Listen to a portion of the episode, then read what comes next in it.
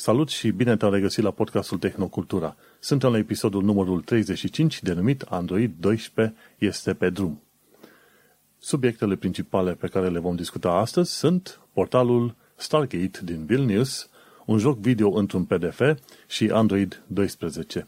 Gazdele tale preferate te salută și te invită la un nou episod de podcast Tehnocultura. Și vorbim de gazdele tale, respectiv Vlad Bănică și Manel Cheța. Salut! Salutare! Bun, înainte să trecem la știrile de astăzi, să nu uităm că ne găsești pe iTunes, pe Podbean, pe YouTube și pe Reddit. Am mai câștigat un user pe Reddit și după aia l-am pierdut. Am speriat Dacă omul. postăm așa de rar, e și vina noastră, dar ce să facem? Timpul e limitat. Mai Măi, greu. Când, ai atât, postatul. când ai atât de multe jocuri de jucat și e vreme faină afară, chiar în, în ultima perioadă a fost chiar o vreme foarte faină în Londra, normal că n-ai stat prin casă. Ai fugit, care unii nimerit, știi? Și așa că Clar. postăm mai rar pe acolo. Dar de ce Plus nu? că scopul Reddit-ului e să interacționeze și ascultătorii cu noi, nu numai noi să postăm. Deci dacă aveți idei de subiecte sau chestii pe care le găsiți interesante, vă încurajăm să postați acolo și să le discutăm. Exact. Și pe platforme pe care ascultați, pe iTunes, pe Podbean, YouTube, oriunde și pe Reddit, nu uitați să dați steluțe, thumb up, ce mai sunt, comentarii, share-uri, de toate, în așa fel încât să ajungă la tot mai mulți oameni. Am descoperit că noi creștem în număr de ascultători, câte 5-10, odată la câteva săptămâni sau poate chiar o lună, două. Așa că mulțumim ascultătorilor și sperăm să vă oferim materialul care vă place cât, uh, într-un mod cât mai plăcut. Bun, hai să trecem la știrile de astăzi, pentru că timpul este scurt și soarele e încă afară, pe sus, îl vedem foarte bine. Și hai să discutăm de prima știre pe care vreau să o pomenesc astăzi, un joc video în format PDF. Nu știu dacă tu ai reușit să asculti cel mai nou episod, This Week in Retro, episodul numărul 32. Da. Nu l-am ascultat, nu. Nu. Eu am ascultat și a fost foarte interesant modul în care se pot integra jocuri video în uh, locuri noi, să zicem, în instrumente noi, în tool noi, ce vrei tu pe acolo. Și acum avem un joc video denumit Undying Dusk, un joc video în format uh, PDF.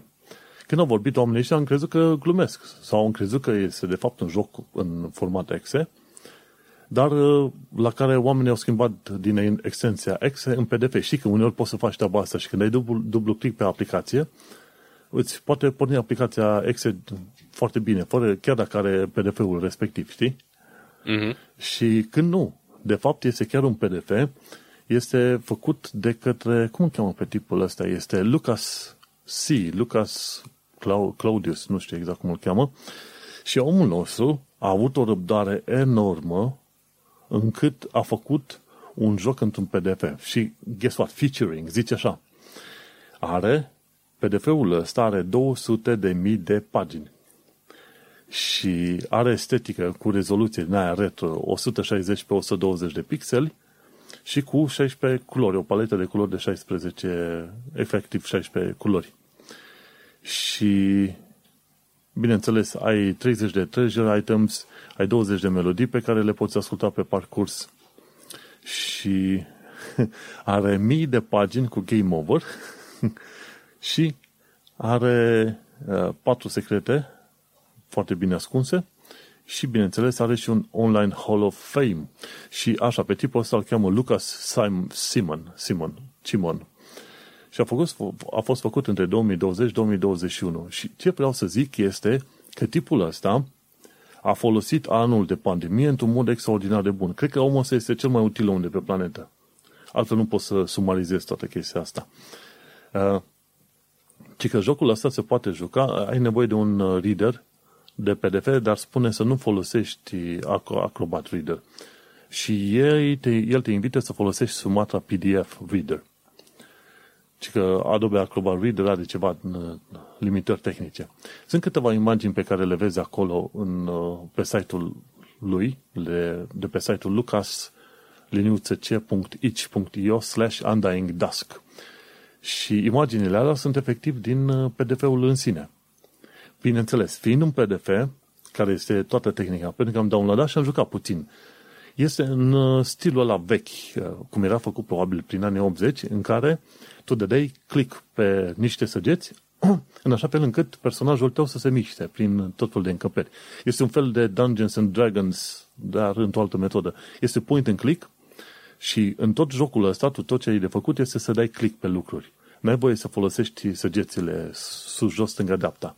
Singura săgeată pe care ai voie să o folosești, singura combinație de keyboard este alt și stânga, mi se pare, la un moment dat când ți se cere, știi? Și, efectiv, modul în care e jocul construit, fiecare pagină de, de PDF are, să zicem, o anumită secțiune din încăperea în care ești tu. Și are săgeți, undeva în dreapta, sus, stânga, jos, oriunde o fi. Și când, cal, când apeși pe unele dintre săgeți, toate alea, toate săgețile și toate, toate action items sunt de fapt linkuri. Sunt linkuri către alte pagini. Și atunci, efectiv, ai, un, ai 200 de mii de pagini care sunt linkuite cumva înainte și înapoi între ele, în așa fel încât să te poți plimba prin, prin încăperi, de exemplu. Și guess what? A reușit să mă joc puțin, până la urmă m-am blocat chiar la început, pentru că am mutat niște butoaie într-un mod total la, total la iurea. e, ești într-o căpere, reușești să deschizi ușa unei închisori în care ești prins și ai trei butoaie în față și la un moment dat trebuie să împingi doar un butoi două poziții mai în față ca să treci de butoaie și să ajungi la următoarea intrare. Eu l-am împins pe toate trei, pentru că mi se părea funny și am rămas blocat. dar, dar ce interesant este că dacă te aduci aminte de jocurile pe care am putut să le jucăm prin anii 80, tot așa, cu clicuri click stânga, click dreapta. Bineînțeles, nu este point în click isometric, cum le vedem noi o mulțime de jocuri de genul ăsta.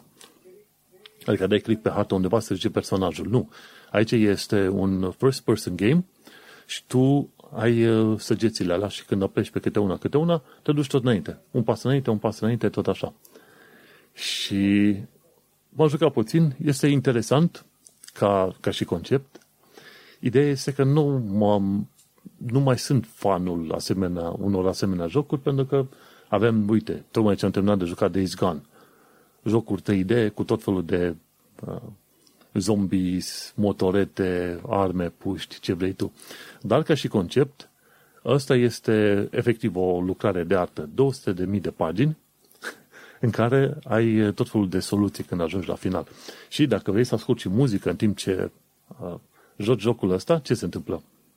Zice, uite, în stânga jos îți, îți apare un fel de bubble icon care spune, uite, click aici ca să asculti melodia în uh, browser.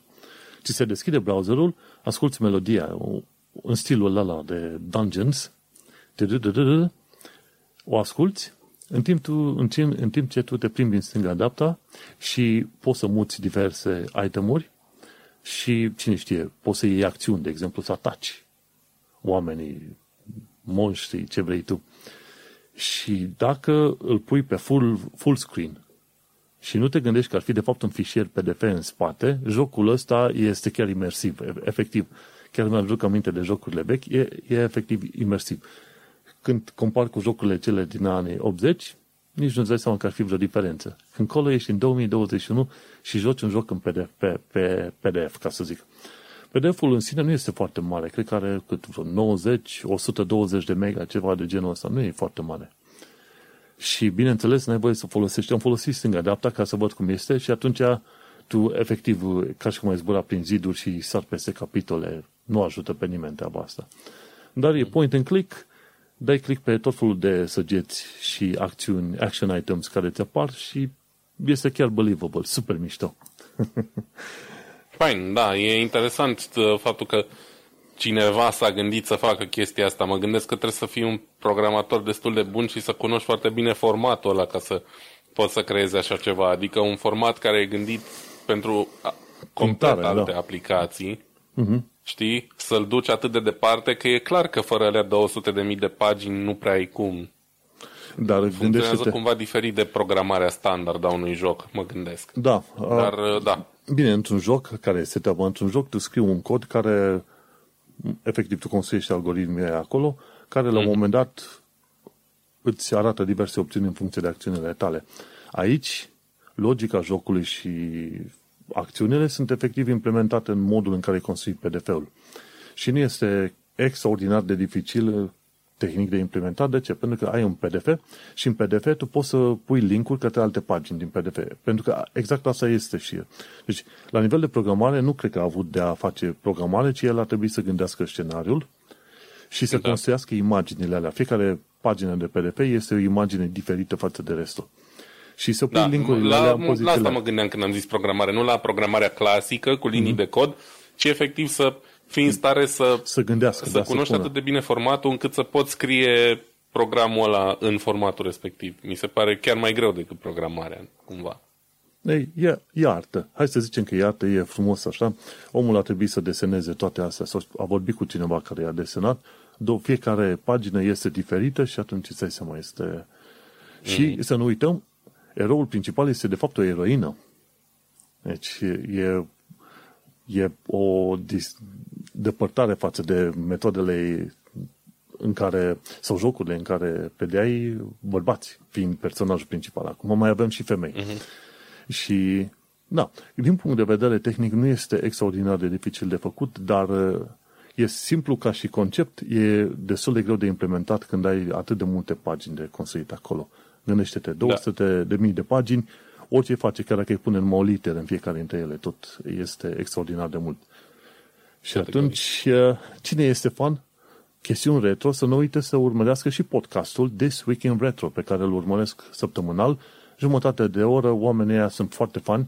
Bineînțeles, ei tăind unul în UK uh, și unul în SUA.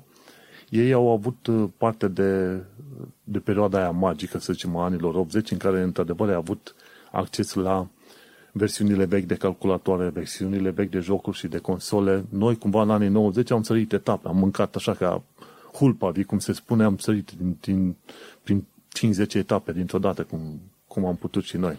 Știi, și n-am avut ocazia să ne creăm o cultură, să așezăm cumva, uh, ca să zicem, situațiile în, în stilul în care sunt așezate în vest, în UK și în SUA.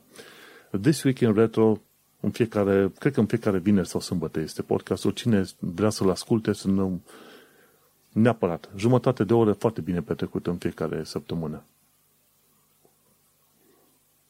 Bun, hai să mergem Bun. la următoarea chestiune, care este iarăși foarte faină.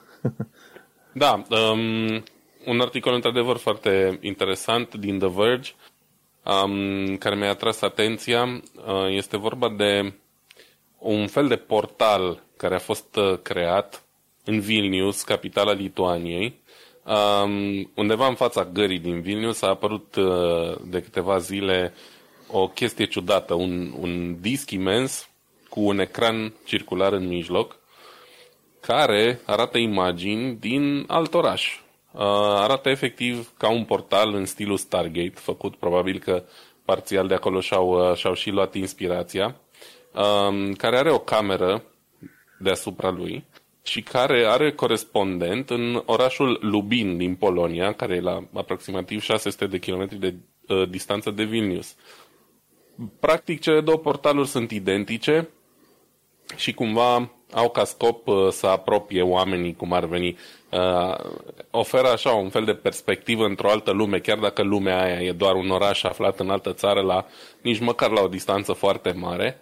Dar uh, e o idee foarte mișto Uh, un fel de artă modernă, să zicem așa, care are și un pic de funcționalitate și care a fost foarte bine primit de, de uh, localnici. Efectiv, creează un fel de pod digital care în, uh, în zilele astea pe care le trăim acum cu pandemia a contribuit cumva și mai mult la, la bună dispoziție a oamenilor. Um, a picat cumva foarte bine, foarte nimerit, pentru că proiectul ăsta n-a fost gândit să fie implementat sau să fie făcut uh, acum pe perioada pandemiei, ci s-a lucrat la el de vreo patru ani, ceva de genul, și s-a nimerit că fix acum să poată fi lansat în perioada asta. Și atunci a fost cu atât mai bine primit de oameni. Um, Benedictas Gilis îl cheamă pe președintele fundației care îi poartă numele um, și care s-a ocupat de, de proiectul ăsta. Și Na, ce pot să zic, uh, arată foarte mișto, e foarte interesant, ei zic că vor să mai facă, să mai pună portaluri din astea și prin alte părți și ideea e că Vilnius e cumva un fel de think tank foarte important acum. Sunt foarte multe startup-uri în, în zona aia în, în ultimii ani Și uite că ies chestii interesante, chestii mișto de acolo. Um, practic e un exercițiu de design, de modelare 3D și așa mai departe. Au implicat uh, mai multe feluri de, de uh, să zicem, oameni de știință sau oameni de tehnologie, da? Că a fost uh, făcut în colaborare cu Universitatea Tehnică de acolo din Vilnius și rezultatul e foarte mișto, în stil așa minimalist, tipic nordic, tipic baltic, dar cu funcționalitatea asta de oglindă într-o altă lume. Mi-a plăcut mult și vă invit pe voi să, să vedeți imagine. Cu siguranță o să vă placă. Uite, vezi, asta se potrivește chiar foarte bine la o secțiune pe blogul ăsta, tehnocultura.com, unde pui tech art. Dacă te uiți și cauți tech art, stai să mă uit acum, dacă e să mă pun să caut, în secțiunea de tech art puneam și am chiar într-o perioadă bună, acum câțiva ani de zile, tot felul de chestiuni foarte interesante în care tehnologia era folosită să creeze artă. Uite, uh-huh. ultimul, ultimul articol a fost în 2012, să seama, Streamflow, sculptură informativă interactivă, știi, TechArt. Și, efectiv, cred că n-ar fi rău să reînviu cumva și secțiunea respectivă, pentru că este foarte făinuță. Vezi? În uh, modurile în care tehnologia este folosită să influențeze arta, sau modul în care se arta se folosește de tehnologie ca să se exprime într-un mod nou și foarte interesant. Dar, bineînțeles, în momentul de față, dacă te uiți pe, pe secțiunea de tech art, toate filmele, efectiv, nu, nu funcționează, pentru că pe parcurs ce a făcut YouTube-ul și a schimbat modul în care facem bedul. Și atunci îți dai seama, dacă ai un uh, site vechi, cum e destul de vechi asta, tehnocultura.com, vine încă din 2012-2011, cam de pe atunci, îți dai seama, da. S-a schimbat YouTube-ul de câteva ori. Bun. Și da, n-ar fi rău să reînviu așa, pentru că, vezi, tocmai de aia și facem podcastul ăsta, pentru că ne place tehnologia și ne place și modul în care ajunge să fie folosit în situații care mai de care ce date. Și m-a, m-a bucurat să văd asta, Stargate-ul din Vilnius. Am văzut, nu numai la Verge, am văzut și în alte părți. Cred că era și Gizmodo, probabil și de la Tecon ce vorbit de de chestia asta. E Categoric, s-a preluat peste tot, uh, dar asta a fost prima sursă în care am văzut eu personal și de aia am, am ales-o. Da. Și cine știe, uite, idee pentru turismul din România, nu?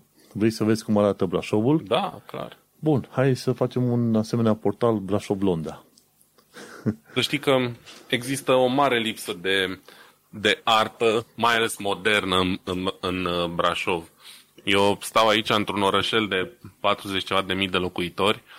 Uh, anul trecut am stat într-unul de vreo 120 de mii și era, cum să zic eu, nu plin, dar peste tot prin centru și prin zonele pe unde lumea se plimbă des, uh, ai parte de, de genul ăsta de, de opere de artă, știi? Și îți face bine, te bine dispune. Unele sunt amuzante, uh, altele ca asta din, din Vilnius sunt uh, o demonstrație de tehnologie foarte interesantă. Uh, și dacă e să luăm ceva și să învățăm din toată chestia asta, e că noi, în Brașov în special, dar evident și în alte orașe din România, ducem o lipsă de, de chestii de genul ăsta. Și vorba aia, e un liceu care are un liceu de, e un oraș care are un liceu de alte, arte plastice. Eu nu știu nicio lucrare a vreunui artist din Brașov care să fie expusă undeva pe stradă, da? din ultimii 20 de ani, contemporan mă refer nu între ghilimele toate vechiturile, da? da? Deci nu se pune deloc accent pe chestia asta, ceea ce e mare păcat. Și uite că oamenii ăștia care cumva um,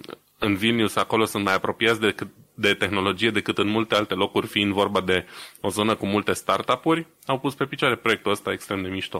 Uite, în Brașov, când, cât mai eram prin Brașov așa, undeva în 2012-2013, era un grup de blogări numit Social Media Brașov, din care făceam și o parte și grupul ăsta ce a făcut la un moment dat? Un eveniment în care te duci în diverse zone din oraș și fotografiezi cum arată acum orașul dintr-un anumit punct specific și apoi au luat legătura cu uh, un site, ceva, arhivele Brașovului, ceva de genul ăsta, unde aveau poze din aceleași poziții, dar făcute în urmă cu 20, 30, 40 de ani de zile. Și atunci uh, ce s-au pus blogării și împreună să facă, au cerut autorizație de la primărie și au făcut poze. Jumătate de poză arată poza veche și cealaltă jumătate cumva intră în poza asta altă nouă. Și a fost uh-huh. o, mhm. o chestiune făinuță. Și nu s-au mai făcut de pe atunci prea multe cu grupul, dar o chestie faină. Și nu ne-a trebuit mult. N-au, banii pe care am strâns au fost efectiv bani de bunzunar de la fiecare, de o bere, două pe acolo. Ne-am și disat când am lucrat la panourile respective. Uh, unul s-a ocupat cu designul, altul cu făcutul pozelor, altul cu strânsul de materiale din asta de lemn, să faci și tot felul de lucruri. A fost foarte făinuță ca, ca experiență. Dar am plecat Sunt convins. Sunt convins, dar uite, iarăși... Și nu e scump, avem, uh, nu e scump să faci așa ceva. Clar nu e scump. Uh, de bine de rău există proiecte de genul visual, în, uh, nu visual, cum se numește? În fine, e un festival de artă din asta, dar care nu lasă urme permanente, lasă câteva grafitiuri pe după ziduri, ceea ce e foarte ok, n-am nimic împotrivă, dar artă plastică, artă modernă, tehnologie, chestii de genul ăsta prea puțin, adică doar două săptămâni pe an sau cât durează festivalul ăsta, um, mm-hmm. e un pic prea puțin din punctul meu de vedere. În fine, noi uh, jos mai... pălăria pentru ce au făcut oamenii ăștia. Exact, mai pomenim și noi pe aici, poate, poate vin idei. Bun, hai să mergem mai departe la Linus Tech Tips, ci că Android 12 este aici. Și cumva Linus a fost cât de cât interesat de Android 12, a spus că are o serie de feature-uri. Știi că, mi se pare când, săptămâna trecută a fost Google I.O. De fel, evenimentul... Uh, parcă, da. De fel, evenimentul ăsta Google I.O. atrage foarte multă lume, se bat jurnaliștii de toate categoriile să, să se ducă acolo. Dar și anul trecut și anul ăsta a fost așa o chestie leșinată. Probabil din cauza pandemiei, ori pentru că probabil Google nu este foarte interesat să-și promoveze propriile produse. În fine, nu... Cred că nimeni în afară de jurnaliști n-a fost interesat să vadă Google I.O., deși a fost uh, complet online. Și Android 12 se pare că este aici. Și, lucru bun, este că este aici. Pardon, e pe drum. Va fi lansat către public undeva prin septembrie-noiembrie anul ăsta la altul și vine cu ceva schimbări, dar îți dai seama că nu vine cu schimbări enorme, mai ales că este puțin în urma, în urma Apple în ceea ce privește chestiunile de privacy, ca să zicem așa.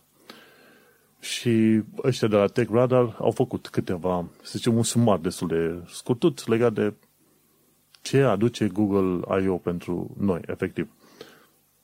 Și ca idee, ci că, ok, este un update foarte mic de uh, Android, Acum, deocamdată, suntem la versiunea 11.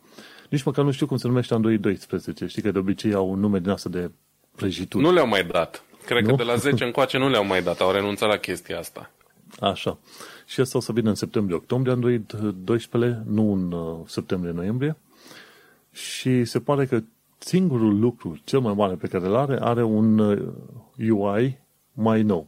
Păi, facem un dito mai evenimentul ca să spunem că avem niște liniuțe noi, niște grafici noi, respectiv de, de culori, că poți să controlezi puțin mai bine culorile, niște notificări, poți să controlezi ceva mai bine din ce am văzut în de demonstrația lui Linus și, bineînțeles, pe chestii de privacy, la un moment dat, orice fel de aplicație care folosește microfonul sau camera, îți apară niște iconițe în dreapta sus și îți spune, ok, vezi că astea două sunt în uh, utilizare chiar acum, în caz că nu-ți dai seama, știi?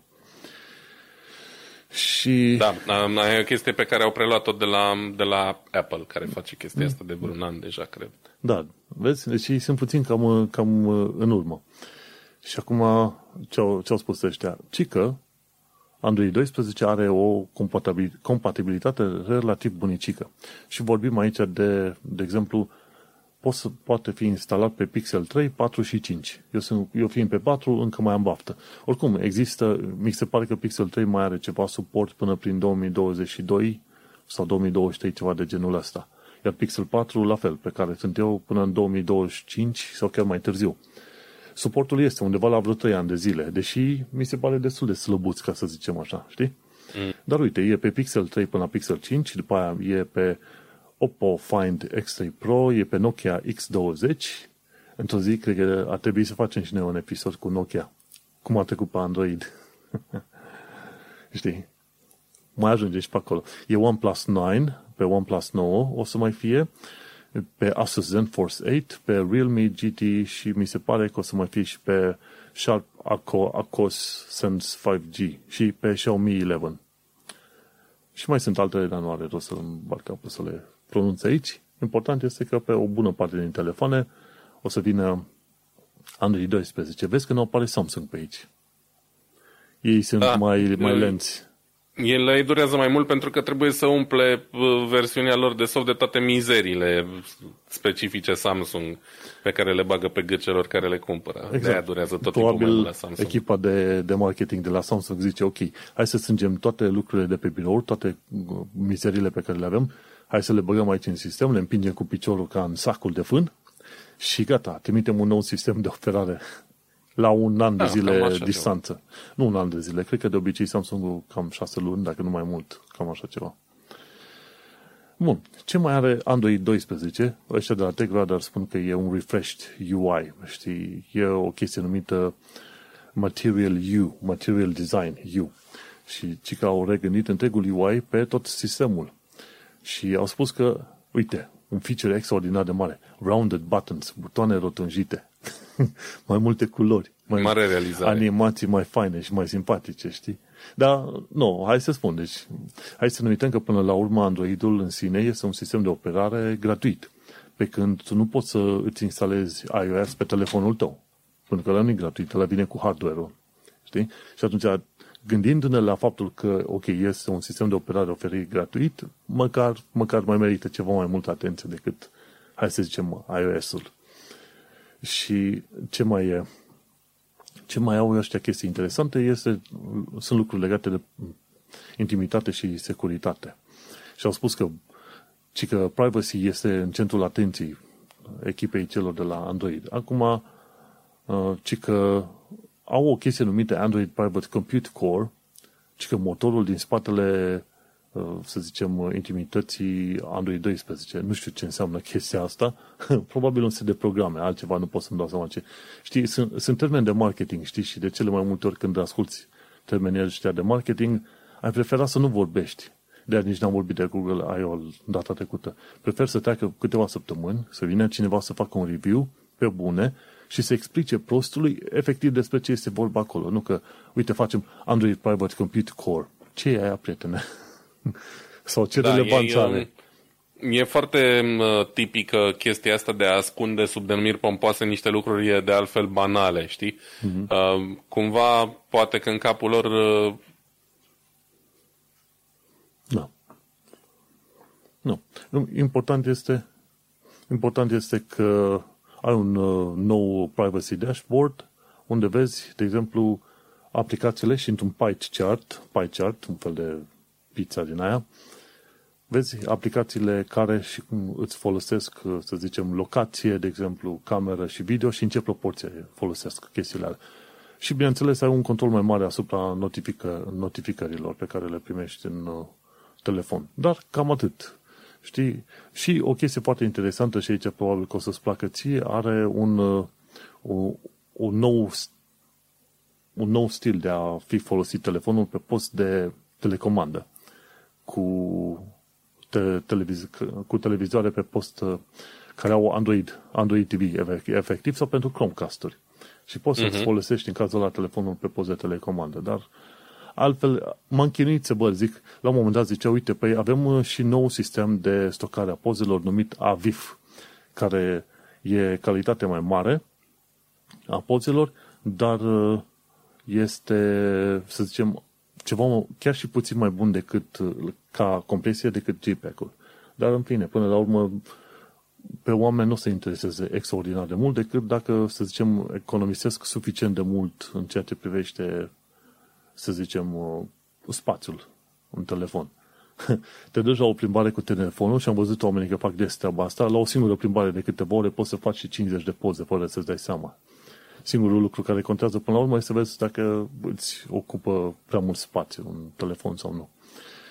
Și ce s-au mai lăudat ei la un moment dat că au făcut, cum îi zice, uh, au optimizat procesorul în, în sine. Știi că toate aplicațiile merg, cele, cele de sistem, efectiv, merg cu 22% mai repede. Uh-huh. Și cam, cam pe acolo. Nu sunt lucruri extraordinar de mari și interesante. Cel mai mult mă gândesc că la orice fel de update de sistem, cum aș veni și la Windows, te bucur că măcar uh, rezolvă niște probleme de securitate actuale și, să zicem, am mai adăugat o chestiune interesantă legată de notificările astea, legate de cameră și de microfon, ca să-ți dai și tu seama că ai pornit WhatsApp-ul fără să, fără să fi vrut în mod necesar. Dar alte lucruri, nu. Știi, la un moment dat era un comentariu undeva la filmul lui Linus se zice eu sunt, uh, hai să văd cum îi zice comicul omul ăla, uh, can't wait to never get this update. Abia aștept să nu primesc update-ul ăsta în veci.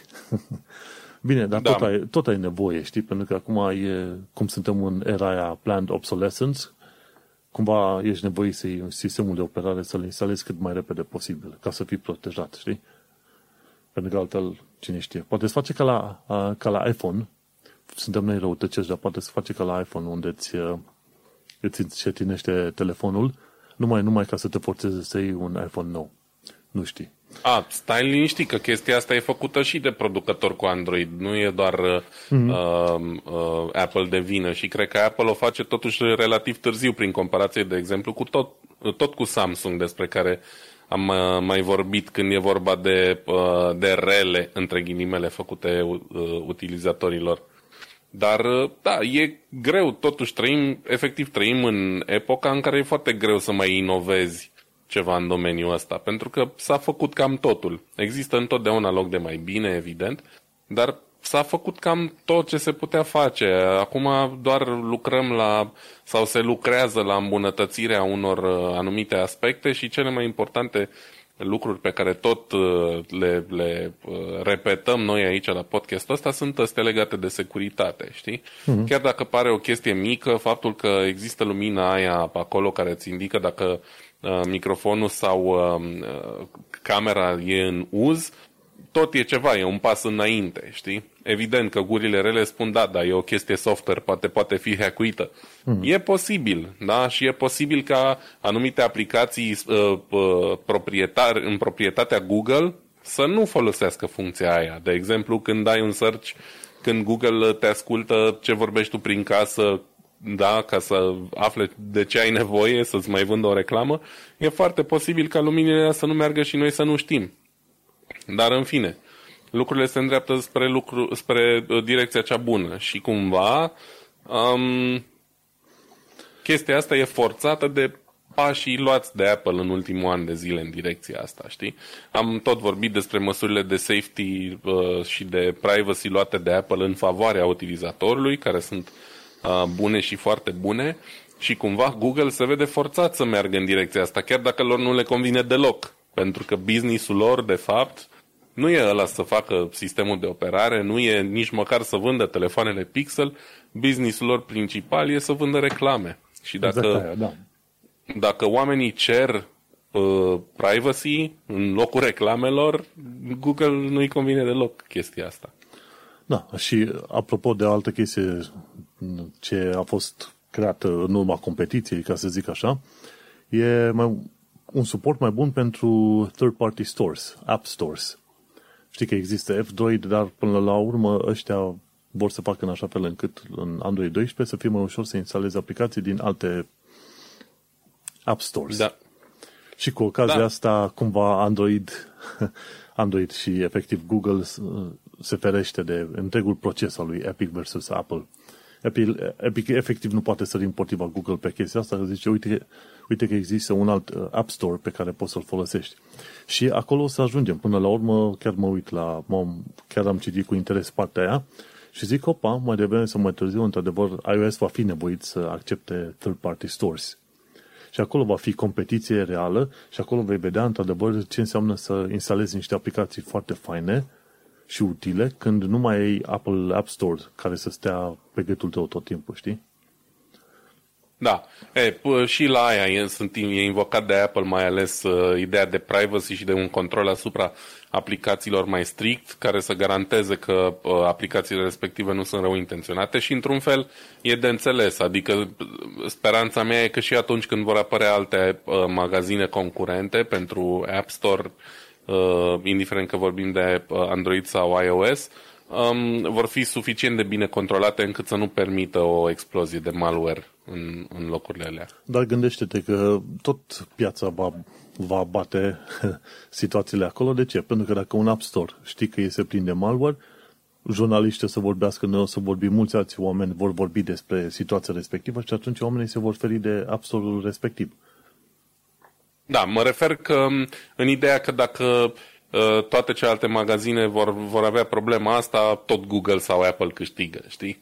Până mm-hmm. la urmă, pentru că oamenii se vor reorienta pe, pe magazinele lor de bază, ca să zic așa. Da, dar important e să ai competiție și să ne gândim că Absolut. platformele astea trebuie văzute ca, de exemplu, numai și numai platforme. Ai iPhone-ul, ok, folosește-l ca platformă, nu ca o chestiune, ca o închisoare. Efectiv. Și Categoric. cred că de multe ori, când s-au folosit uh, softuri sau hardware sau ce vrei tu, website-uri pe post de platformă, cel puțin userii, ca mine și ca tine, au avut de câștigat. Asta e, asta e, cred că, regula principală. Construiești o platformă Aici. și atunci foarte mulți oameni vor avea de câștigat, inclusiv tu ca firmă. Dar, Aici da, suntem complet noi, noi, nu suntem, noi nu suntem în echipele de business de acolo, și atunci nu putem controla. Dar asta vreau să spun. Nu, Android... noi vorbim doar ce e mai important pentru noi. E, da. e rolul nostru să facem asta. E rolul lor să încerce să câștige bani și să ne fraierească și rolul nostru e să nu permitem chestia asta. Da. Dar ca idee, uite, Android 12 vine cu ceva funcționale, ceva UI-uri mai modificate, cu notificări ceva mai bunicele, cu chestiuni de privacy mai ok și, bineînțeles, uh, un suport mai bun pentru third-party app stores și cam pe acolo. Hai să mergem mai departe. La, tot la Google, uite, vezi? Ajungem la Google acum. Engadget. Da, uite că toate se leagă una de alta și dăm din, uh, dintr-un subiect în celălalt, uh, cumva care are legătură cu ce am discutat până acum. Și nu ne-am um, vorbit. Un articol... Și noi Absolut nu ne-am vorbit, nu ne-am da. vorbit, nu. Dar iarăși trăim niște zile în care e foarte greu um, să nu apară informații despre vreun proces în care e implicat fie Google, fie Apple, fie Amazon, fie toate trei de obicei. Um, și uite că ajungem iarăși la uh, din Engadget, dar uh, articolul inițial, reportajul inițial este uh, al revistei Insider, um, care a făcut rost de niște documente neredactate uh, dintr-un uh, proces antitrust din Arizona, uh-huh. din care reiese sau prin care se pot lansa acuzații asupra uh, lui Google, cum că ar fi făcut în trecut setele de intimitate, de privacy, în mod intenționat mai greu de găsit. Și cred că pot să confirm chestia asta. Iarăși eu am cam sărit de la iPhone la uh, telefoane cu Android și invers și am văzut chestia asta, saltul ăsta între generații de, de Android, că chestiile de genul privacy, setări de, de siguranță și așa mai departe au fost în anumite perioade aproape imposibil de descoperit, mai ales a, asta varia, bineînțeles, și de la producător la producător.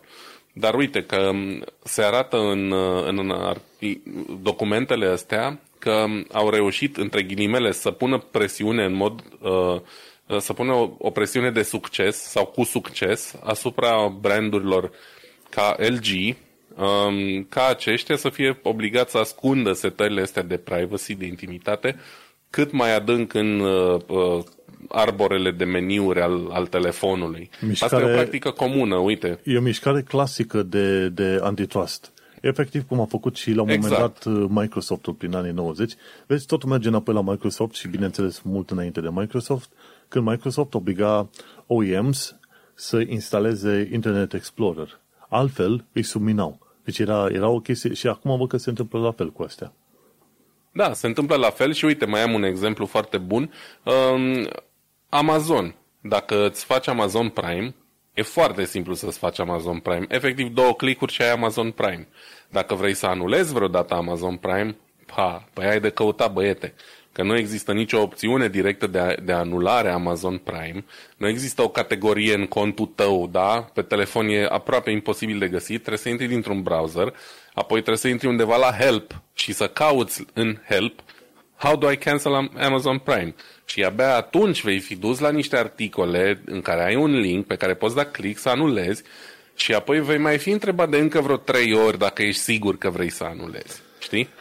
E, cam asta se întâmplă și aici, într-o oarecare măsură. uh, au încercat să fenteze uh, sau să le facă oamenilor mai greu să aibă acces la setările astea pentru că mulți, dacă nu le văd, probabil nici nu le mai trece prin cap că ar trebui să facă niște setări acolo. Alții care sunt un pic mai încăpățânați, poate ori să încerce să le găsească, dar totuși o să renunțe relativ repede când o să vadă că nu dau de ele.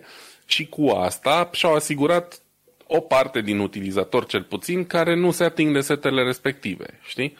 Ceea ce pentru ei e un câștig, evident, pentru că telefoanele alea vin toate setate din start să ia cât mai multă informație de la, de la noi.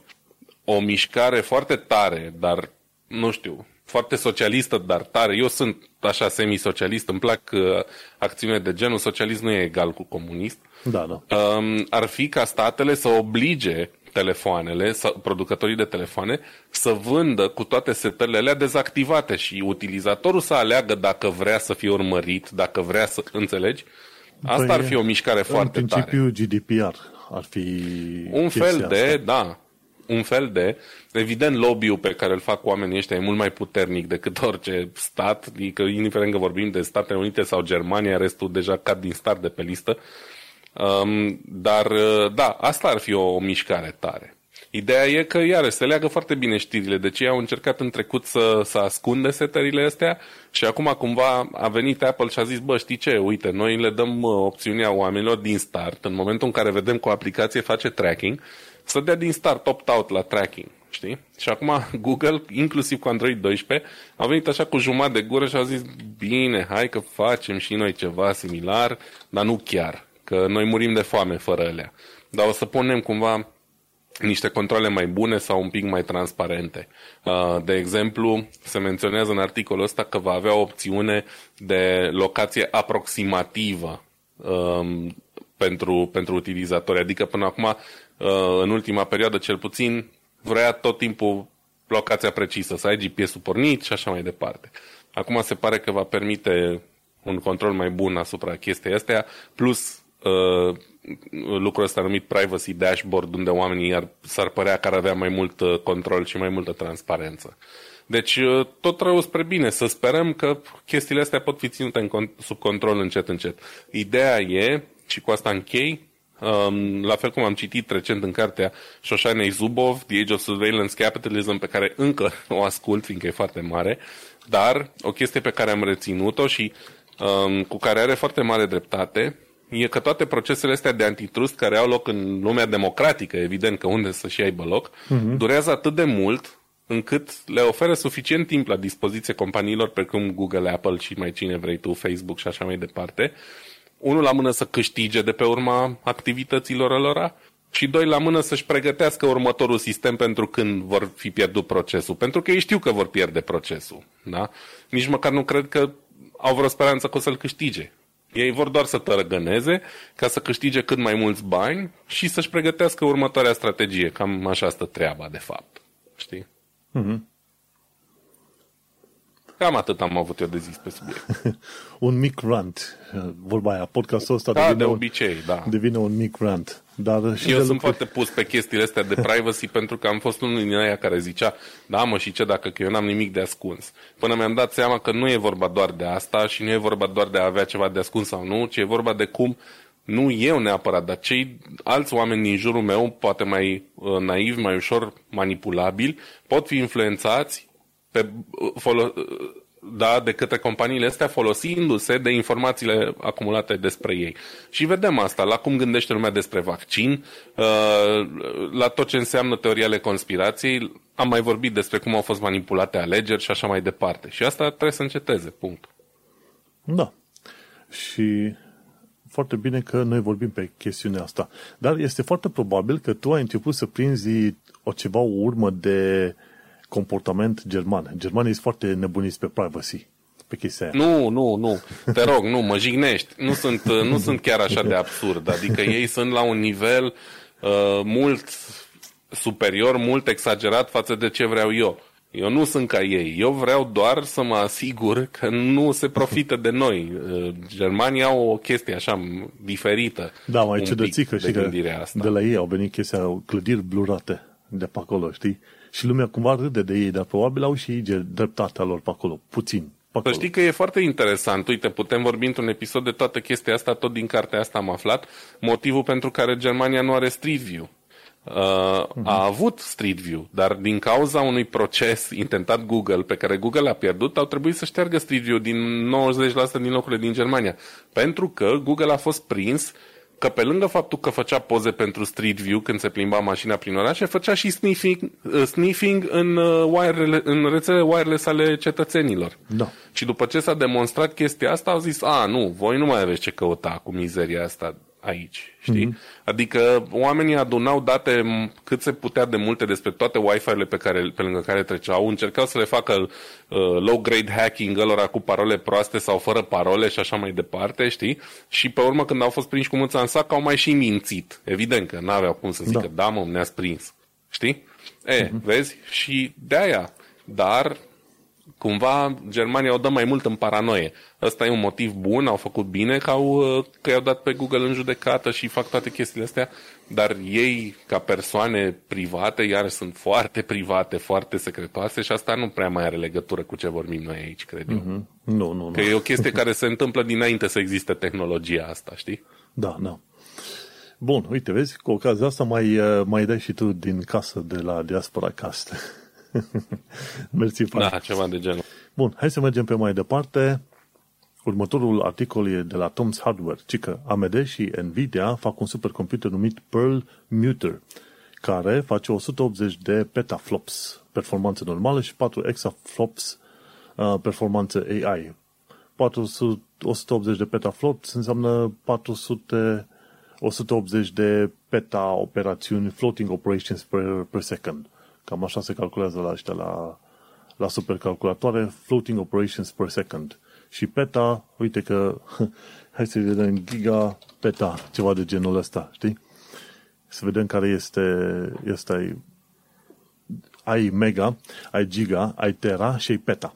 Ca să știm. Și exa e o, cu mie mai mult, știi? Asta ca să știm și noi, știi? De la mega e un milion, giga e un miliard, tera o mie de miliarde, peta e un milion de miliarde. Cam în felul ăsta. Și EXA e un miliard de miliarde, ca să știm și noi. Suficient acum de multe. știm. Acum, acum știm. Și atunci, ce este vorba? Noul computer numit Perlmutter, supercalculator numit Perlmutter, face 180 de petaflops. Asta înseamnă 180 de miliarde de miliarde de operații pe secundă. Ceea ce este un lucru extraordinar, pentru că îl pune pe locul 2 pe lume. În articolul de la, de la Tom's Hardware n-au spus care, care e topul, top 5, dar am găsit pe articolul celor de la Tech Republic. Și pe locul 1 este Fugaku. Deci are și numele potrivit Fugaku în uh, Japonia. Ei au 415 petaflops. Ăsta Perlmutter are 180 de petaflops. După aia mai e IBM Summit, care teoretic, oficial, este încă pe locul 2 acum, cu 148 de petaflops. Și mai mai bine de Sierra System, din America, după Sunway Taihu Light, cred că mi se pare e în China, și mai e al cincea Tianhe 2A. Deci avem în, în topul ăsta, deocamdată sunt Fugaku, IBM Summit, Sierra System, Sunway Taihu Light și Tianhe 2A. Și după aia, între astea o să se bage foarte curând și Pearl Muter, care este efectiv o combinație, super combinație între AMD și Nvidia. Și vezi, pe o parte, pe o parte AMD este o, se luptă cu Nvidia pe plăci video. Dar în cazul ăsta, aici AMD oferă AMD uh, are procesoarele, oferă procesoarele, iar Nvidia oferă, bineînțeles, plăcile video. Bineînțeles că aici nu au venit AMD și Nvidia și au discutat la masă, au zis, auzi bă, hai să fim prieteni buni, ne clincuim, ne batem două beri una de alta și mergem mai departe ca prieteni. Bineînțeles, ăștia care au s-au ocupat de cei de la National Energy Research Scientific Computing Center, Center Lawrence Berkeley National Laboratory, Berkeley Lab, efectiv în SUA. Ei sunt aia care au ales, ok, au ales uh, procesoare de la AMD, pentru că au pe 64 de nuclee, EPIC 7763. Și după aia au, au ales uh, plăcile video, au 100 compute. Și, bineînțeles, niciun om normal care ascultă podcastul ăsta nu-și permite să-și cumpere chestiile astea. Nu știu cât costă un uh, uh Epic 7763, dar uh, nu este consumer grade, ca să zicem în genul ăsta, știi?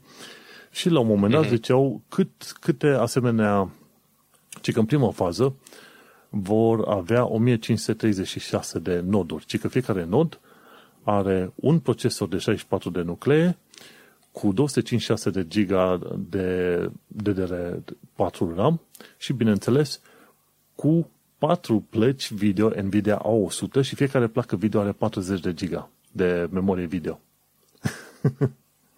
deci gândește-te ce, ce tehnologie au oamenii ăia pe acolo. Calculează la un moment dat, zic, pentru fiecare asemenea calculator, mi se pare că plătești cu reducere, dacă ar fi vreo 4-5 mii de dolari, dacă nu chiar mai mult, când e în grămezi mari, știi? Fiecare nod din ăsta ar fi vreo 4-5 mii de dolari. În fine, asemenea supercalculatoare în mod obișnuit costă sute de milioane de dolari, efectiv. Și diferența între un calculator simplu și un supercalculator e că la supercalculator ea nu prea se uită la bani, ci bagă cât pot ei mai mult, știi? Da. Și... Da, păi scopul e să fie super, nu să fie economic când vorbim de, de da, ele, nu? efectiv.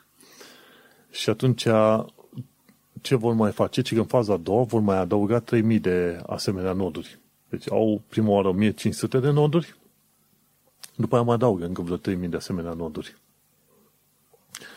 Pentru un total de 4500 de noduri. Un calculator ai putea zice, știi, în limba simplu, ok, un, un asemenea supercalculator numit ăsta Perlmutter de la Berkeley Lab, care este egal cu 4500 de calculatori obișnuite, dar nu e adevărat. este egal, fiecare nod în sine este de câteva ori un calculator obișnuit pe care ți le iei de gaming acasă.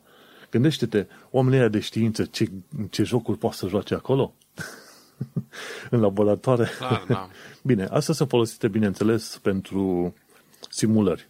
În uh, spațiu cosmic, chestiuni legate de cosmologie, de biologie, de biofizică și, bineînțeles, fizică atomică, condensed matter physics și alte prostii de genul ăsta. Acolo unde e nevoie de, de spațiu extraordinar de mare și, bineînțeles, de putere de procesare extraordinar de mare. Uh-huh. Și așa că uite-te că se investește foarte bine și va fi pe locul 2 ăsta când e, va fi terminat undeva, mi se pare, prin uh, începutul anului viitor, ceva de genul ăsta. Va fi imediat după Fugaku.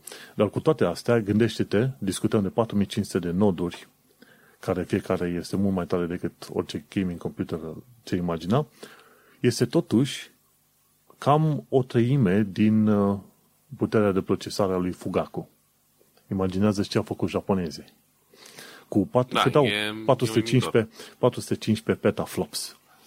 E bine de știut că, uite, să investesc atât de mulți bani în uh, supercalculatoare, pentru că asta te pot ajuta în, în principiu în uh, simulări.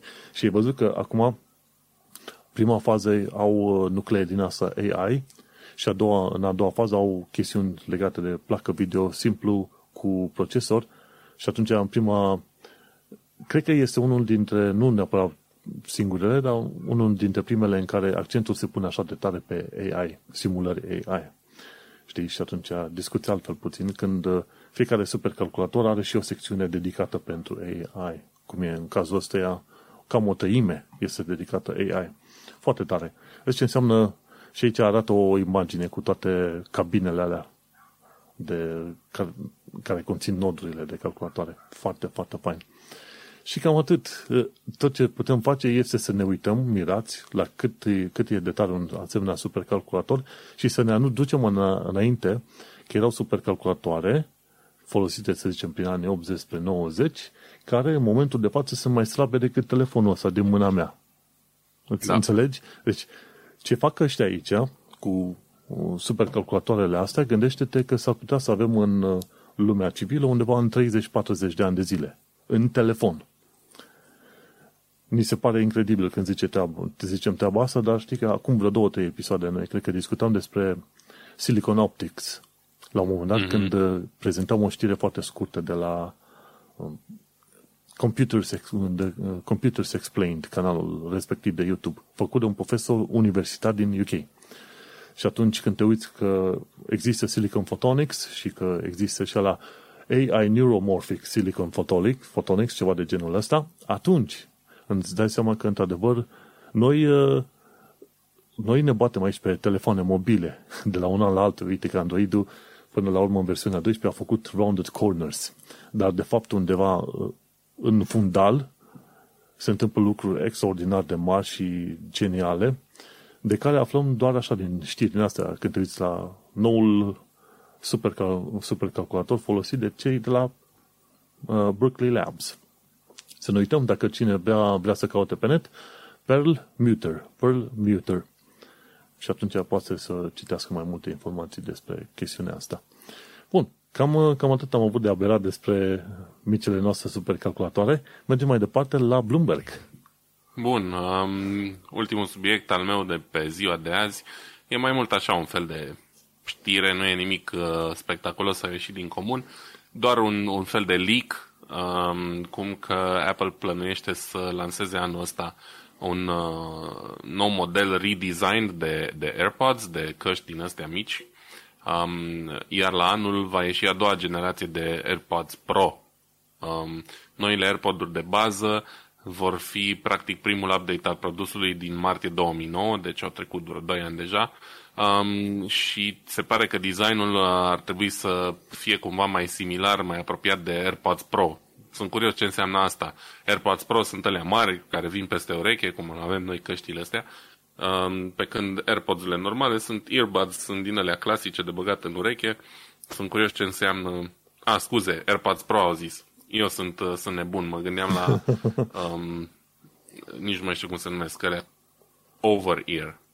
Uh, în fine, ideea e AirPods Pro, adică AirPods-urile noi vor fi similare cu AirPods Pro, adică probabil că vor avea um, un design din ăsta cu doap, gen dop, da, de băgat în ureche și așa mai departe. Ceea ce nu e neapărat rău, mie îmi place designul ăla, e designul meu preferat de căști in-ear, doar că cumva eu am o pereche de AirPods normale, generația a doua, și îmi place la ele fix faptul că, nefiind doape, au destul de mult din ce se întâmplă în jur. Adică dacă le dau foarte încet, pot să merg cu bicicleta în siguranță și să ascult un podcast în surdină și să nu uh, se piardă zgomotul traficului, de exemplu. Um, ceea ce cu căștile cu doape e greu de făcut, adică oricât de încet le-ai da, le izolează atât de bine că nu prea mai auzi mare lucru în jurul tău. Păi da, știu că um, atunci când îți iei uh, alea cu dopuri care se formează cumva după forma urechii tale, trebuie să iei și un dispozitiv, să muști din el, nu știu cum este treaba, să, să se creeze așa. Asta depinde de la fiecare, da? de fiecare persoană. Eu, de exemplu, uh, doar casc gura, simt că intră în ureche mai, mai bine, se așează mai ok și după aia închid gura și gata. N-am, n-am simțit niciodată nevoia de, de chestii de genul ăsta. Mi se pare să muști. În fine, poate pentru cine are concerte la uh, pe Old Trafford sau pe, Wimble, pe Wembley, da, profesioniști, contează atât de mult. Pentru mine nu a contat niciodată chiar atât de mult. Um, AirPods Max, așa e. Uh, AirPods Max se numesc alea mari, am confundat. Deci, AirPods-urile normale vor semăna cu AirPods Pro-urile de acum. Și um, ce, mai, uh, ce mai zic oamenii ăștia e că um, AirPods Pro uh, iarăși vor veni cu, uh, cu multe upgrade-uri la anul, nu, nu anul ăsta. Um, evident, Apple vrea să, nu știu, să reia sau să recucerească piața accesorilor, nu că n-ar fi cucerit-o deja, uh, dar uh, vrea să investească din ce în ce mai mulți bani în piața accesorilor. Au deja o gamă foarte largă față de ce ofereau ei în trecut când aveau un telefon, un iPad, un, un Mac. Acum există o grămadă de accesorii de la uh, ceasuri, la AirPods, la uh, Apple TV și așa mai departe și, și sunt foarte serioși pe, Auzi, pe chestia ca, asta. Ca afon ce sunt, eu încă am căștile asta pe fir. AirPods-urile astea câte ore poți să asculti muzică la ele? Mă, uite, eu pot să ascult la ale mele în jur de 4 ore, iarăși podcasturi cu volum relativ dat în cer, vreo 5. Ceva de genul. Eu cam asta fac cu ele. Um, ascult destul de mult muzică, podcasturi și la muncă, pentru că am o muncă uh, care îmi permite să fac din când în când chestia asta, nu îmi distrage neapărat atenția și le las mergând și ele merg vreo 5 ore, ceva de genul ăsta. Uh, în schimb, astăzi am descoperit o problemă cu una dintre ele, n-au nici măcar 2 ani și microfonul de la casca dreaptă s-a bulit, nu mai merge, pur și simplu. Am descoperit asta zilele astea și asta mă nemulțumește, că dacă stai să te gândești cât costă căștile astea și faptul că nu sunt reparabile, um, să nu te țină nici 2 ani e o problemă. Adică au fost 130 de euro, ceva de genul. Dacă e să, uh, să luăm așa la un calcul lunar, am, m-au costat uh, aproape cât un abonament la Netflix în fiecare lună și nu m-au ținut nici 2 ani de zile. Acum am luat legătura cu firma de unde le-am cumpărat, sper să le pot schimba în garanție, să le facă ceva, că nu mi se pare ok, adică, na. Eu nu prea, poate sunt eu bă, ciudat, dar eu nu prea am avut ghinion să mi se strice chestiile în garanție, știi? Și atunci mă aștept uh, de la toate lucrurile să țină măcar 2 ani de zile și atunci, na, astea nu m-au ținut și s așa un pic dezamăgit. E bun că ține măcar vreo 5 ore. Efectiv, cât ai nevoie să te duci la muncă și poate să te întorci de la muncă, efectiv, dacă faci naveta. 5 ore e arhi suficient, că foarte multă lume nu prea ascultă mai mult de 5 ore consecutiv nimic. Și dacă le bagi 10 uh, minute în carcasa aia în care se încarcă, îți mai dau încă vreo oră sau ceva de timp de ascultare. Deci dacă stai să te gândești că faci o oră sport pe zi sau că ai naveta o oră, două cu bicicleta Cine face sau sport, cum vrei da? tu. nu eu. da, mă rog, uh, așa, general vorbind, 5 ore e mai mult decât suficient, știi? Uh, mie îmi convin foarte mult pentru că pot, libertatea de mișcare pe care ți-o dau niște căști fără fir e, nu se compară cu nimic și mai ales eu care când le folosesc nu pun preț pe calitatea audio, sunt foarte mulțumit. Când vreau să fac audiții audiofilă, nu știu ce, folosesc ori căștile astea pe care le am acum pe cap, care sunt niște Bear Dynamic DT990 Pro, fie mai am niște Sony-uri uh, tot cu Bluetooth alea WH1000 XM2, ceva de genul, dar um, pentru ce le folosesc eu, AirPod-urile sunt perfecte. Pentru a asculta podcasturi și muzică în surdină, unde nu contează calitatea, sunt foarte ok, știi? Și libertatea aia de a nu avea fire e, e beton. Da, mă gândesc în mod serios să trec și eu pe căști din asta, mai ales că o să, după ce trece tot uh, valul ăsta de vaccinări, o să merg la muncă și atunci prefer să îmi pun în, în urechi căști din asta și da. o să prefer să am wireless. Mă trec și eu în sfârșit da, pe clar. wireless merită. Și eu am fost, eu sunt un, un audiofil de buget, ca să zic așa. Îmi place să ascult muzică la calitate cât mai bună, țin la chestia asta, dar nu sunt absurd să dau mii de euro pe echipament. Mai ales pentru că na, nu-mi permit unul la mână, doi la mână sunt mai practic de atâta și stau și mă gândesc, bă, oamenii aia în studio, într-adevăr, le-au mixat pe niște scule foarte tari. Dar căștile care se folosesc în majoritatea studiourilor sunt cam ce am eu acum pe cap, nu sunt căști de mii de euro, știi?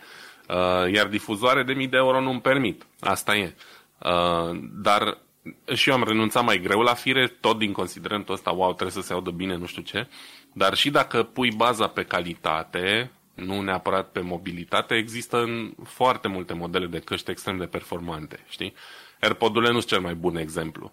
Dar există de la producători consacrați, de la Sony, de la Sennheiser, de la cine vrei tu, Uh, modele foarte bune wireless în ziua de azi. Deci, singura model... Trebuie să ai și o pereche de căști cu fir just in case, cumva, dar nu mai există uh, downside-uri, să zic, la, la căștile cu Bluetooth. Asta e părerea mea în momentul de față. Poate da, doar pe... faptul că le poți folosi doar la conectate la alte dispozitive care au Bluetooth, da? Știi cum e. Și alea cu fir le poți folosi doar la dispozitive care au mufă de 3.5 și atunci, na, în funcție de modul în care vrei să le folosești, trebuie să ai căștile potrivite, să zic așa. Dar dacă ai o pereche de căști cu fir basic și o pereche de căști Bluetooth bune, nu o să-ți pară rău. Da. Vezi, uite, știu ce, cu ce o să mă premiez în curând, știi? Da. Mm-hmm. Hai să mergem pe mai departe. Uite că mai e o altă chestiune foarte faină de discutat și anume partea de știri uh, destul de scurte, ca să zic așa. Și aici avem Uncharted 4 vine pe PC. Am aflat de la Sinet știrea asta. Și e vorba de jocul Uncharted 4 care are deja cât? Are 3-4 ani de zile de când există?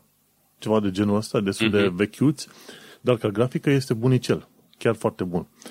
Și uite-te că va veni pe PC, nu știu exact când, au zis că în lunile ce urmează, probabil spre final de an, ceva de genul ăsta, dar uh, abia aștept să îl joc. Ideea este că nu aduc și celelalte Uncharted-uri, Uncharted-uri. Le, aduc, le aduce doar pe cel mai nou.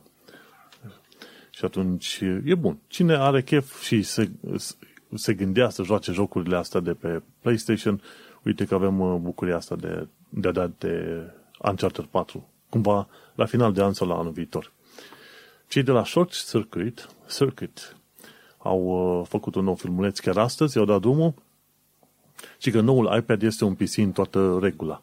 Acum, sincer, orice calculator este un PC în toată regula de mulți ani de zile încoace, cel puțin de când, uh, de când uh, a început Steve Jobs să facă acele iPhone, primul iPhone în 2007, cam puteai să numești fiecare telefon un PC în toată regula.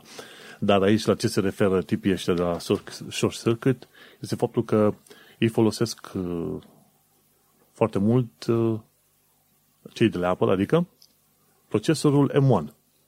Efectiv, procesorul M1 pe care îl folosesc în uh, desktop-uri și în laptopuri, acum a ajuns și în iPad.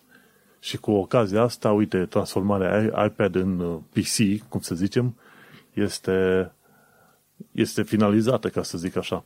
Chiar m-am uitat și, efectiv, atunci când ai același procesor pe tot felul de platforme, singurul uh, diferențiator este, efectiv, form factor, cum ar veni. Forma pe care o are și, să zicem, mobilitatea. Și, uite că tu ai, mi se pare, laptop cu M1, presupun că ești destul da. de mulțumit de el, gândește-te Foarte. să ai același procesor în, uh, în iPad. Da, dar uite, uh, încă mai există niște diferențe. Nu m-am, n-am apucat să văd videoclipul de la Short Circuit, dar una din marile probleme ale lui Linus din trecut cu iPad-ul și de ce nu putea să devină un calculator uh, da, cu, în drepturi de pline, nu era doar lipsa unui procesor care se regăsește și într-un PC, ci de, era suportul inexistent, apoi limitat pentru mouse și tastatură, mai ales pentru mouse uh-huh. care cred că există în continuare, știi? Um, pentru că iPad-ul nici măcar nu-și dorește să devină vreodată un înlocuitor pentru un calculator, pentru că uh, Apple s-ar canibaliza, canibaliza într-un fel, știi? Ei își doresc să vândă în continuare MacBook-uri. Um, și de aia există suport încă limitat pentru un mouse, mai ales, dar, da, e foarte tare că există procesorul ăla într-un iPad Pro, pentru că iPad Pro este extrem de put- uh, procesorul este extrem de puternic și există oameni care chiar folosesc iPad Pro pentru muncă, de exemplu designer grafici, da, care folosesc creionul ăla uh, foarte bine sau oameni care fac producție de muzică uh, on the go pe, pe iPad și e important că există procesorul ăla, dar n-aș, eu personal n-aș merge atât de departe încât să zic că e un PC sau un calculator în toată regula. Aia se va întâmpla în momentul în care uh, suportul pentru mouse va fi de plin, click stânga, click dreapta, va fi o săgeată în loc de un cerc care mimează un deget pe ecran și așa mai departe. Știi? Clar se fac pași în direcția aia, dar nu cred că își dorește Apple să facă lucrul ăsta. Mm-hmm. Ei, important e că până la urmă ai ceva aproape ca un PC. Adică până la urmă și cu M1 poți să faci la un moment dat editare audio-video liniștit pe iPad. Și cred că puteai face și Absolut. înainte treaba asta, știi? Oricum, și înainte. Se putea, dar acum cred că e cu atât mai performant. Adică diferența totuși dintre M1 și procesoarele de pe iPad Pro la A14, cred că era, e cel mai nou chip uh, de mobil al lui uh, Apple, nu e uriașă, e mare, dar na, nu e categorică, pentru că și M1 e cumva derivat din tehnologia aia, știi? Mm-hmm. Da. Ei, uite că se întâmplă la un moment dat și, și în categoria asta și la laptopuri versus iPads versus calculatoare obișnuite, o să ajungă un fel la, la paritate. Uite cum a ajuns la telefoane mobile. Este greu să faci un diferențiator acum. Clar, între un telefon și altul. Ai tehnologie, într-adevăr, ai procesoare, dar până acum, până la urmă, stai să te uiți că sunt cam tot pe direcția respectivă, știi? 100%, da. Mergem mai departe, o altă știre, de fapt, o neștire, Compute, Computex, ci că Semol, Semol, asta e, asta e comentariul meu. Computex are loc acum, în săptămâna asta, cât 30, 31 mai până pe 5, pe, până pe 6, da, 3, 31 a 5 până pe 30 a 6. Opa, o lună întreagă, nici nu știam că durează așa de mult. Eu știam că e doar o săptămână, ceva de genul ăsta. Dar așa pe site-ul lor spun că ține până pe 30 iunie. Și ci că se discută despre 5G, AI și IoT, gaming, edge computing, innovation and startups.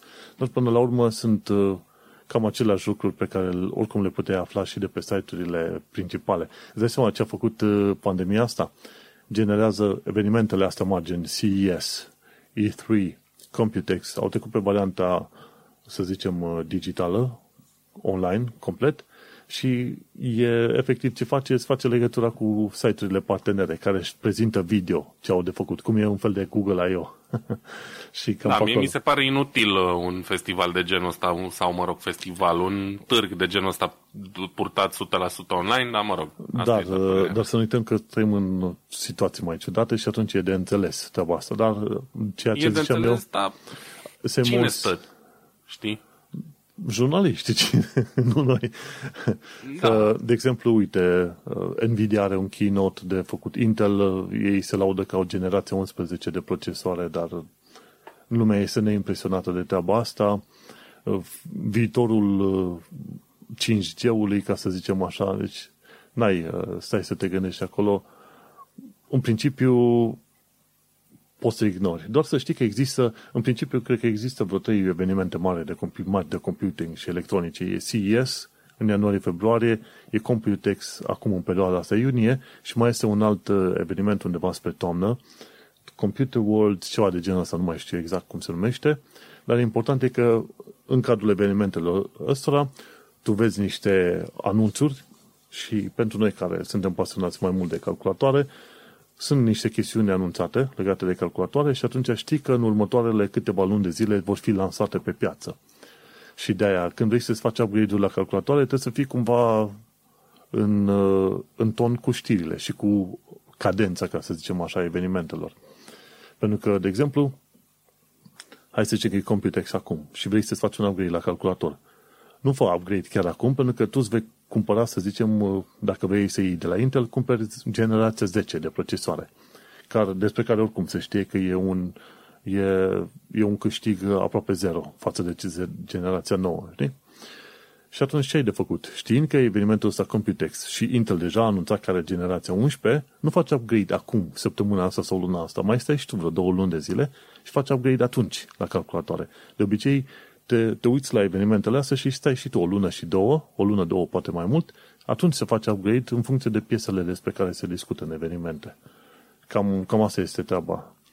Știi, oamenii de fel, ok, am bani, acum iau. Nu, nu. Dacă vrei să mai să fii și cumva în ton cu tehnologie, să câștigi și un ban cât de cât, atunci te uiți la cadența evenimentelor. Hai să mergem mai departe. Testing Games. În ultima perioadă pun test la canalul ăsta de YouTube, dar uite că de exemplu, am reușit să vedem uh, care este diferența între grafica integrată în uh, CPU, în sistemele astea, gen UHD 750 de la Intel sau Vega 8, de exemplu, de la AMD și comparativ.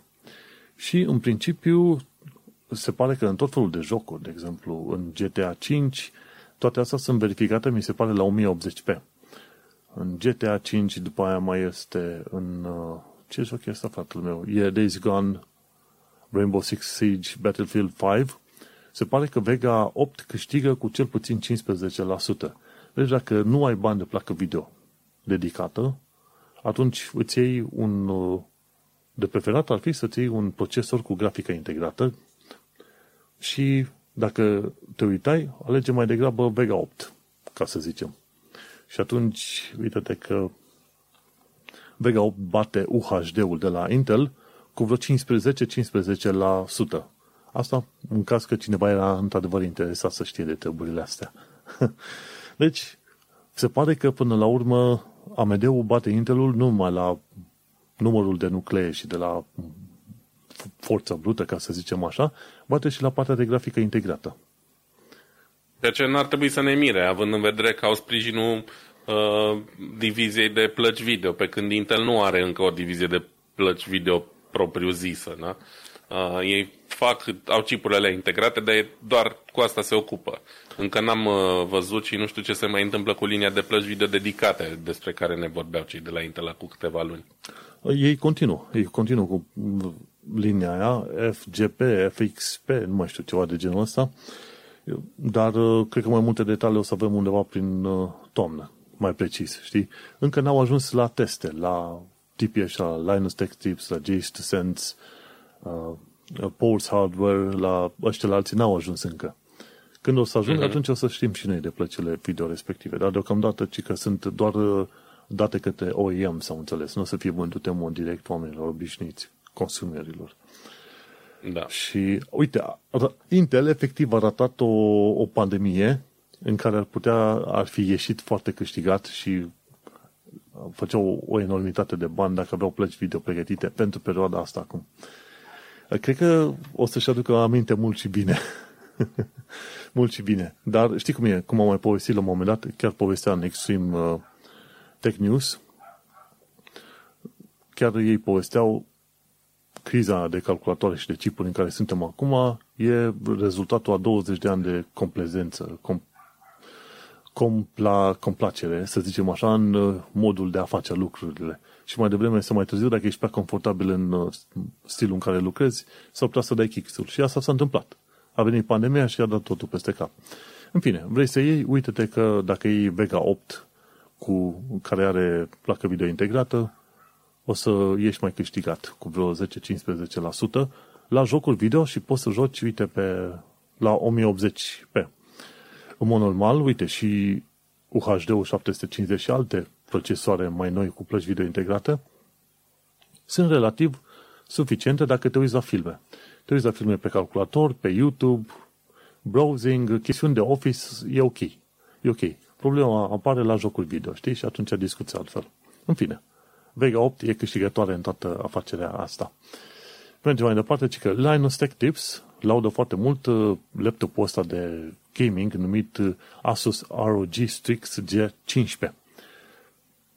Și e, ci că este făcut totul din AMD, AMD. Are procesor AMD și placă video AMD. Și vorba de Radeon 6800M, care, într-un mod întâmplător, este destul de apropiat de RTX 3080 Mobile. Și până la urmă, Linus spune că, ok, într-adevăr, merită jocul ăsta, adică jocul. Laptopul ăsta de jocuri, efectiv, pentru că la performanță este apropiat de RTX 3080. Bineînțeles, nu discutăm de partea de ray tracing. Nu câștigi, dar pentru grafică, rasterizare clasică, cu ghilime de rigoare clasică, da? Este destul de aproape de RTX 3080 uh, mobile. Și că Metro Exodus la 1080p, Radeon 6800M, are 56 de frame-uri, iar uh, RTX 3080 are 64 de frame-uri. Este o diferență extraordinar de mare, știi? Și mai era o altă grafică, da, cam asta era. Mai sunt și altele, de exemplu, la Enhanced Edition, acolo unde e grafica mai mare, tot Metro Exodus, sunt 25 de frame-uri pe AMD Radeon 6800, iar RTX 3080 Mobile are 31, ok, pentru că acolo e ceva mai mult de procesat. Dar uh, un lucru important în toată afacerea asta este că dacă vrei să cumperi într-adevăr Radeon 6800M, laptopul ăsta are și numele ciudat. Te încurcă. De ce nu le-ar putea da un nume mai simplu? ROG Strix G15. Bun. Ne uităm, ci că în tot felul de chestiuni de performanță, într-adevăr, Radeonul se bate aproape cod la cod cu RTX 3080 Mobile. Ceea ce e un lucru bun de știut și, bineînțeles, cum ziceam de multe ori, uite că competiția este bună. Și într-un fel, deși e puțin improbabil, mi-ar plăcea să văd că Intel până la urmă se bate cod la cod cu ăștia la placi video, da? Mă gândesc că Intel are vreo 10 ani de zile de recuperat, 10-20 de ani, așa că... Cel puțin. Yeah. Wishful, wishful puțin. thinking, cum se zice. No, și ultima chestie pe astăzi, cei de la TechWiki, bineînțeles, tot Linus, eu cred că ar trebui să transformăm podcastul ăsta în uh, Linus, uh, Linus Podcast și gata. Punem podcastul lui Linus, dar, dar în limba română și gata. Uite, vezi că, uite, Short Circuit de la el e Linus Tech Tips, tot Linus, TechWiki, tot Linus. Vezi, gata. Deci jumătate din podcast e de la el. Gata, noi suntem versiunea română a lui Linus Podcast. Bun. Linus, dacă asculti podcastul ăsta și vrei să ne iei la Linus Media Group, noi suntem oamenii tăi, să știi. Exact. Și TechWiki a publicat un filmuleț nou, ci că toate versiunile de Windows ever. un sumar foarte făinuț al Windows-urilor care există, adică Windows 1 în 82, Windows 2 în 85, Windows 3 în 90. Alea, Windows 1, 2 și 3 au fost pe un fel de user interface deasupra lui MS-DOS. Și atunci s-a trecut pe un uh, nucleu kernel, așa zic așa, kernel e un miez, miezul din cârtoș, e un nucleu nou. S-a trecut pe nucleul nou la versiunea NT, în Windows 3.1 în 91, mi se pare. Și cumva a rămas pe tot uh, nucleul ăla de atunci până acum. Bineînțeles cu ceva modificări, dar în principiu ai avut uh, Windows 3.1, generația NT, ca să zicem așa, e Windows 3.1, 95, Windows 98, după aia 2000, XP-ul care a fost foarte bun, după aia a fost jalnic Vista și 8 și acum suntem pe versiunea 10. Ideea e că pe parcurs Windows-ul ce a, ce a făcut a fost să se mute de pe MS-DOS, care nu era, era de fapt interfață grafică, singura interfața lui MS-DOS era interfața text, efectiv. Și a trecut de la o chestiune din aia cu cârje, cum s-ar spune, la o chestiune mai, mai modernă în care se foloseau uh, ferestre. Că de fapt asta a fost marea, marele câștig al Windows 3 când a apărut. Ai ferestre. Ai aplicațiile cumva strânse în ferestre și îți faci toate treburile în ferestrele respective. Deși chestia asta nu era nouă. Chestia asta a fost aplicată, fusese aplicată de Apple în Mac, Mac 1 deja, și gândește-te că ei la rândul lor au luat ideea de la cei de la Xerox Park, de la centrul de mhm. cercetare de acolo, din anii 60, când era, nu știu, deci foarte, foarte veche, din anii 60, ideea de interfață grafică și abia a ajuns cu ferestre, vreau să zic și cu mouse, și a ajuns în lumea largă abia prin anii 80. Deci gândește-te ce înseamnă diferența între cercetare și lumea comercială, ca să zicem așa. Oricum, a fost simpatic să văd uh, din nou imaginea aia Windows XP cu dealul la verde. Toată lumea știe de imaginea respectivă. Și chiar mi-a m-a adus aminte de faptul că undeva prin 2010-2011 instalam pentru o mulțime de prieteni Windows-uri, mă ocupam de virusare, instalare de aplicații, ce vrei tu pe acolo. La mine veneau. Manu, nu merge asta, nu merge la fel. Am fost uh, geek squad cartierului multă vreme. Acum aș face-o doar pe bani. Da, exact. Mai, mai merită să-ți ocupi atâta timpul. Dar înainte, gândește-te că trebuia să te chinui să instalezi un milion de lucruri și pentru DivX Player, de exemplu, ca să vezi filme. Winamp. Știi, it, it really whips the lamb's ass. Cum să nu? Winamp-ul instalai DivX Player, ce mai era, mai târziu vine VLC Player. Un antivirus aia. neapărat. Orice. Node 32 sau Node 32, um, Ăla era la modă, da. Avast a mai fost într-o vreme ăsta Norton. Nortonul la fel. Și ca să fim siguri, câteodată puneam și doi antivirusuri. doi, trei să fie. Bineînțeles, în timp ne-am dat seama că e bine să ții doar un singur antivirus, pentru că antivirus și cumva se băteau între ei în calculator și între timp malware își făcea de cap acolo, n-avea nicio treabă, știi? da. Și da. Total Commander, chiar acum, eu încă mai am Total Commander pentru fișiere. Încă îl folosesc și în ziua de astăzi. L-aș mai folosi și eu, dar m-am dezvățat cu el și parcă nu vine să mai am să are, mai într-adevăr, are într-adevăr grafica aia veche de, de mult așa, aia dar nu e, contează, contează e funcționalitatea. Da, e făinuț, merge, știi?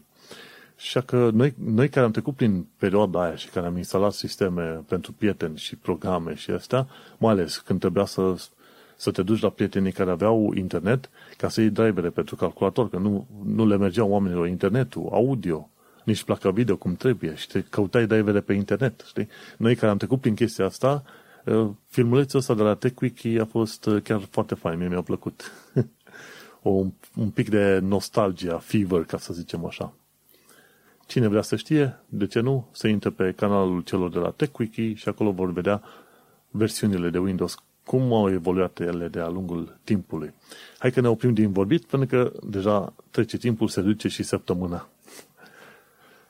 Bun, hai să încheiem și episodul ăsta. Shameless Plugs, Vlad. Nu am niciun fel de shameless plugs, uh, doar plugs ne-shameless, uh, ca de obicei. Um, rugămintea, nu știu, sfatul, cum vreți voi să o luați, să încercați să faceți bine celor din jur atunci când puteți, să donați ceva. Și uite, am un plug, uh, două secunde să deschid pagina. Pentru cine este din Brașov sau de pe lângă Brașov, uh, joi pe 3 iunie la Filarmonică este un concert dedicat zilei copiilor. Dacă uh-huh. aveți copii și nu aveți ce face joi seară, puteți să luați un bilet la Filarmonică, 40 de lei. Um, băiatul care cântă la pian este Ștefan Rus, uh, un băiat, cred că de ceva de genul 12-13 ani sau ceva de genul care e maestru deja la pian, cântă extrem de bine și vă recomand să mergeți să-l vedeți. Foarte bun. Uh, găsiți informații pe Facebook, scrieți concert dedicat zilei copiilor, Filarmonica Brașov și o să găsiți acolo link pentru bilete și tot. Cool, foarte fain. Și în cazul meu, Manuel Cheța, mă găsești pe manuelcheța.com, acolo unde găsești în ultima perioadă numai și numai podcastul Un Român în uh, Londra. Înainte mai scriam articole, dar în ultima perioadă m-am, uh, m-am lăsat învins de zombie din uh, Days Gone și atunci n-am mai scris articole, dar în, dar în principiu podcastul Un Român în Londra, care este înregistrat de obicei după podcastul Tehnocultura. Și cam atât. Îți mulțumim că ne-ai ascultat în noul episod Tehnocultura. De data aceasta a fost episodul 35, Android 12 este pe drum și am vorbit despre portalul uh, Stargate din Vilnius, despre jocul video într-un PDF și despre Android 12. Gazdele tale, Vlad Bănică și Manuel Cheța, te salută! Pa! Ciao, pe data viitoare!